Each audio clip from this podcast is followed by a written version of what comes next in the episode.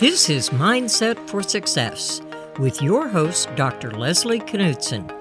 Each week, she will interview women entrepreneurs to explore the unconscious psychological struggles they faced as they build their businesses and how they overcame them. Here's your host, Leslie Knudsen.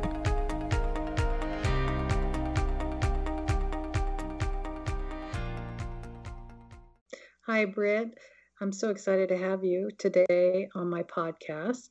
I'm going to introduce you um, to our listeners. Britt is a Harvard Business School graduate, expert investor, money mindset coach, and founder of a, of a business on um, money management. She is on a mission to serve those who have traditionally been left out of the financial world Britt heals her clients' stories around money and simplifies finance with her signature step by step process. She makes saving fun and getting out of debt possible for women from all backgrounds. So, welcome, Britt, to the podcast. Thank you so much. It's so good to be here.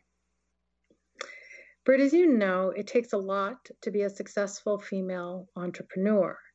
And business acumen is key, but we rarely talk about the psychological challenges that women often face to achieve that success. I refer to these as those negative and sometimes persistent thoughts that create doubt, undermine success, and can destroy self confidence, risk taking, and decision making, and overall happiness and satisfaction in life to to begin, I wanted to ask you to tell us a little bit about your journey to become an entrepreneur. Why why did you want to study international health as an undergraduate, and what did you do afterwards? Yeah, absolutely. Um, so, why did I study international health? That's a great question. Uh, I would say, you know, given that I didn't go into international health, I really chose it because I've always cared about health and just being um, I believe that when people feel good in their bodies, that anything is possible. And so it's really this driven by this core belief of wanting endless possibilities for people. And we'll get into that later with Dow Janes and the reason for starting that as well. But with international health, it was this idea of you know health is one of those the cornerstones cornerstones or foundations of people living the lives that they want to live. So that was the intention behind studying it mm-hmm. in undergrad. Um, but I ended up not going into that at all. I um, right, right after college had a job uh, had a job opportunity working in management consulting out in San Francisco, and mm-hmm. before I accepted that job offer, I decided to spend a few months biking across New Zealand working on organic farms. And I would say mm-hmm. this example of you know having this job offer lined up, but choosing to go this alternative path is a good way of encapsulating what I'm all about, which is this, you know, this drive to improve people's lives and you know be a professional but also this sense of adventure and mm-hmm. wildness mm-hmm. and i did i did the same thing when i graduated from harvard business school actually spent my first summer working for backroads an outdoor travel company mm-hmm. leading families on vacations in the yellowstone mm-hmm. and tetons before before really jump starting my life in the business world mm-hmm. And what's important to you about doing that? What what what is what's the benefit? Where does it get you? Sort of in terms of thinking about work and who you are and what you want to do. Yeah, yeah. Um that that balance feels really important to me of both working hard and then infusing fun and play into our lives. I guess I have this mentality of life is short. Um, mm-hmm. I grew up with parents who um, had a similar attitude of, of work hard, play hard. They would take us out of school and take us on vacation, or um, mm-hmm. they both worked for themselves. And so there was a lot of time to just play together mm-hmm. as a mm-hmm. family. And mm-hmm. so that's been a really important value of mine throughout my life. You, you talk about working in a management consulting firm. Um, and of course, you could have gone back to corporate after Harvard Business School, but you didn't. So I can imagine that not having a clear path, maybe, maybe not, uh, may have had some risk for you. Yeah, you know, this I did want to acknowledge this, um, and this is probably a great place to do it. Is that I have uh, lived a really privileged life. Um, of course, I've faced hard times, but as a cisgender white woman with access to resources, my life has been quite privileged. And so mm-hmm. that moment of, you know, is this risky to not have a job lined up? I just believed that I would find something and it would be mm-hmm. okay. And I had savings to fall back on in the meantime. And so that I just want to acknowledge is, mm-hmm. uh, you know, not what everyone is coming from. And I try to use that platform to increase the education and access to possibilities for other people who might not have had the same privilege growing up. Mm-hmm. Mm-hmm. So, is that what you're saying? Is too is that risk for you felt manageable because you knew that you had uh, support yeah i believed in my ability to to network and find a job so i mm-hmm. yeah i technically left harvard business school with a you know a job that was paying me five dollars mm-hmm. an hour mm-hmm. mm-hmm. um, but believed that i would you know meet people as soon as i moved out to the bay area and find a job and that's exactly what i did within a month of moving out there so I can imagine some of the reason in terms of feeling like recognizing, acknowledging that you come from a privileged background is also part of why helping women is important to you. Exactly. Yeah. There's, um, it's especially important for yeah helping women who aren't just like me um, women have been disadvantaged in the financial industry for entirety i mean we didn't have access to credit on our own or um, bank accounts on our own until the 70s. And so we're catching up and there's a lot, you know, women are just left out of financial conversations these days. Mm-hmm. A space where women can talk about money freely and without shame and with support felt mm-hmm. uh, just like what we what we needed to actually get on equal ground. Mm-hmm. mm-hmm. How was it to work in corporate for you in terms of that sensitivity towards women and women's opportunities or the opaqueness of the of the of the banking system yeah uh, when I worked in consulting, I was, felt really lucky in that I had incredible women managers who were in mm-hmm. leadership. So they were partners at the consulting firm. They were managers on their way to becoming partners, and that felt critical for me to see to see examples of people in my shoes. Um, you know, ahead of me, for example. And, yeah. and I'll acknowledge that they were also cisgender white women. So there mm-hmm. is, you know, there was not a lot of diversity in management consulting, especially at our small boutique firm. So um, it helps. It helps to have role models and mentors who look like you ahead of you. Mm-hmm. For sure, for sure. Um, tell me about having um, the imposter syndrome. I think we talked a little bit about that before. That sometimes that's something that kind of hangs over you. Yeah. Yeah. Way. And it's and I I will say that it it hangs over me in different phases of my cycle. I don't know how much you're getting into this in your conversations with women, right. but um, I, I track my cycle quite closely, and during my luteal phase is where I really suffer from the imposter syndrome. I mm-hmm. think, mm-hmm. um, you know, I'm not good enough to be doing this, or I don't have enough structure in my life, or I should be more organized, or um, you know why would anyone want to promote us like should i who should i be reaching out to who do i deserve to reach out to mm-hmm. um, and what helps is having a business partner actually so that you know we can balance each other out and mm-hmm. shoot big even if we you know don't believe in it mm-hmm. uh, but that's something that yeah i try to keep at bay by um by also this is something i've practice is is doing the things that I am good at.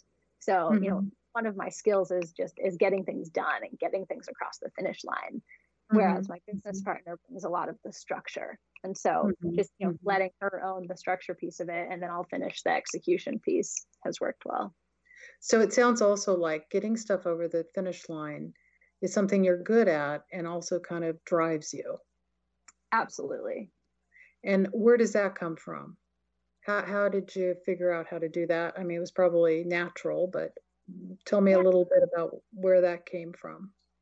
Uh, it's probably a mix of um, the work ethic that I saw in my mom. Um, there's mm-hmm. never a moment where she is not working. she mm-hmm. she works mm-hmm. all the time, and when she's not working, she is shoveling snow off of our back deck. It's mm-hmm. just it's there you go.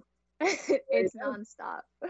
And so that was emulated to me, just like the value of hard work. Um, mm-hmm. And then it was also rewarded in me. I, you know, grew up in a family where academic success was, you know, you you were um, mm-hmm. congratulated for your A in school, and so I learned mm-hmm. um, just the how good it felt to be, you know, acknowledged and mm-hmm. uh, rewarded for mm-hmm. achievement. And so it was, um, yeah, probably a mix of nature and nurture. Right. Yeah, absolutely. Do you ever find yourself concerned about making decisions or taking risks? Is it ever hard for you to kind of get to a place to decide to do something kind of maybe a little bit difficult or beyond your comfort zone? Yeah, and I would say this comes, you know, speaking of financials, the the hardest, especially in starting the business. We bootstrapped this business. Um, you know, where we only invested money that we made in the business in the business, and so mm-hmm.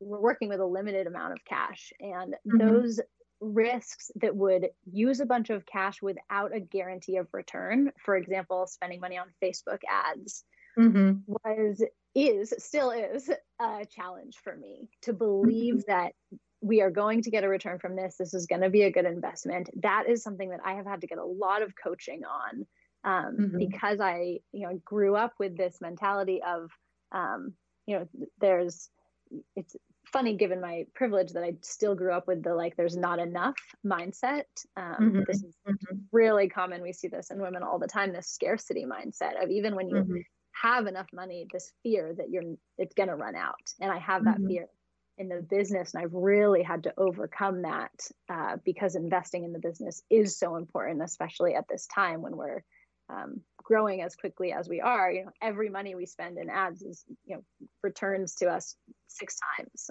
And so it's like so how have you been able to to overcome that? I mean what have you done? You talked about your partner as being a really um, in the business as being really helpful.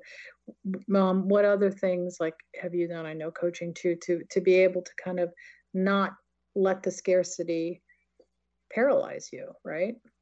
Yeah it's um, i would say having a team of people to support me in different ways so various coaches mm-hmm. uh, different um, mindset practices of you know meditation and mm-hmm. uh, mantras that i can repeat of like there is enough there is enough mm-hmm. uh, and then coaches who can just walk me through the logic of it too of like here's your mm-hmm. return on ad spend mm-hmm. you know mm-hmm. Lorianne put it in investment perspective. She was like, where else can you get a 60% return on your money? You're not getting that in the stock mm-hmm. market. Like you might as well put this in. Right. Yeah. Right. So, so kind of de-escalating the panic. Yes, absolutely. And teaching, just learning the concept behind it um, helped for me in the way I think as well. For some women, it can be difficult, as you can imagine, to ask for what they believe. I'm sorry, ask what they uh, what they believe they deserve. Have you ever found your soft, sensitive side getting in the way of your ability of asking for what you think you deserve? And what advice would you give to women on how to negotiate this? Mm. Yeah, so such a good question. I think what keeps me back from from asking for what I deserve, and I think this is what keeps a lot of women back, is not actually having a firm sense of what I do deserve. Um, and that's my own self work to sit and to make those to set it out clearly of like mm-hmm. here's what I deserve and why. Um, mm-hmm. But not getting clear on that is the first barrier to asking for it. And why do you think you're not clear on it? Uh, I think because um uh oh, that's such a good question. I think probably has to do this is a much bigger uh answer, but like probably has to do with self-worth and just mm-hmm. believing mm-hmm. in my own um yeah worthiness yeah yeah yeah capabilities mm-hmm. Have you ever considered yourself someone who hasn't always fit in? And if oh so, did it ever lead? Oh my gosh! Or did it ever lead to self doubt? And what did you do to kind of get over this? Did it ever lead to what was that? Um, self doubt, Mm, Any yes. difficulties for you? And if so, how did you get over it? Oh my gosh. I mean, I don't know. I just, just thought it just happened to everyone in middle school and high school, but I mm. definitely went through a period of being, um, you know, I grew up in Idaho and went to boarding school in Massachusetts and just felt so different from my peers. Um, in Massachusetts, right? In Massachusetts. Uh-huh. Uh-huh. Yeah. And without, you know, that was a, probably the hardest period of my life so far um, is just that lack of identity of if mm-hmm. I'm if other people aren't defining me or they don't understand who I am, who am I? Especially mm-hmm. at that age. Mm-hmm. And what's been what's been how did I get over that? I guess, you know, time and patience and mm-hmm. learning that I am my self identity and who I'm becoming evolves evolves with every decision that I make. And mm-hmm. you know, now I have a pretty so- strong self identity, but it's only because of the various choices I've made to get to where I am, and the choices that I've made that have been aligned with my values and my purpose in the world um, have helped to further uh, cement my identity rather than those decisions that I made to please other people or because I mm-hmm. thought my mm-hmm. parents would approve. Mm-hmm. And I suppose that probably also made it easier to, makes it easier to run your own business. Yes. Yeah, it's starting my own business was, uh, I'd say, critical in this self identity path. Mm-hmm. um, mm-hmm. to get to and to get to run the business that is in line with our values. I mean, we were just doing an exercise on writing our purpose and our mission and the values of the organization. And for a startup, the values of an organization are the values of the individuals. And so to get really clear and putting those on paper, uh, yeah, my identity is just becoming crystallized. To tell us a little bit about your business, Dow Jones. What a little bit about the mission, a little bit about what you're doing. Um, how? Yeah, yeah, absolutely. So um, it's it's actually Dow Janes. Dow Jones Sorry. would be really mad at us. so much cuter Dow Janes. Okay. You're yeah. gonna be mad enough as it is. so um, yeah. So uh, do you want the backstory of how we started it, or more present day? Y- yeah, you can do the backstory. Absolutely. Okay. Cool. So uh, coming out of business school, I had there's a slight echo. I don't know if you're hearing that. No. Uh, coming out of business school i had friends asking me left and right if they would if i would teach them how to invest and so i started an investment circle in my living room where mm-hmm. i would just teach people you know about stocks and bonds and about the stock market and about diversification and asset allocation and uh, people loved it and i also learned that there were a lot of missing pieces that women needed before they were actually ready to invest so mm-hmm. things like getting out of debt or building up enough savings to actually invest for the first time. Mm-hmm. And so I teamed up with Lorianne, who brought the really the the mindset piece and a new approach to budgeting and um, really understanding how to coach women and how to break things down. So she and I paired up and started Dow Janes uh, in its current form a year ago. And the um, the intention was to educate women, give women the financial education they deserve. Uh, mm-hmm. You know, a lot of us did not grow up learning how to budget or mm-hmm. how to invest or what investing even is. And so we break it down. We break down you know, every step of personal finance into bite-sized pieces and we bring a feminine approach to it so it starts with healing your relationship to money and identifying your money story and what's been holding you back mm-hmm. and then we build in pleasurable money rituals. So ways to check in on your finances each week that doesn't feel like homework. It feels like a bubble bath. Mm-hmm. Mm-hmm. do it in community. We have um, almost 700 women in our community at this point, and they, you know, it was so sweet over the holidays to go check in, and everyone saying like "Happy New Year" and like "Here's my financial mm-hmm. goal for the year," and oh, real supportive community. Really supportive community because money is it's hard to deal with. This is a lot of mm-hmm. people's like, you know, ghost skeleton in the closet is like the amount of debt they have or the issues mm-hmm. they've never dealt with. Mm-hmm. And so to mm-hmm. do it in a place where, you know, there's no judgment, there's no shame. We help women get out of thousands of dollars of credit card debt or student loan mm-hmm. debt and then get mm-hmm. them ready to invest so that they have the freedom and the possibility and the choice to do what they really want to do with their lives. Mm-hmm. mm-hmm. So very freeing. Exactly. So freeing. We're trying to figure out how to involve the word freeing into our purpose statement. Mm-hmm. Mm-hmm. Liberating. Yeah. Yeah. Yeah. Yeah, exactly. What has been the most challenging part of opening up your new own business? You know, the the most challenging thing has actually been how many different things there are to learn mm. in online mm. business as an entrepreneur. I mean, you're literally like when they say you're wearing every hat, it is no joke. Uh, mm-hmm. I've I have learned business partner jokes. I've learned like seventy thousand new skills this year.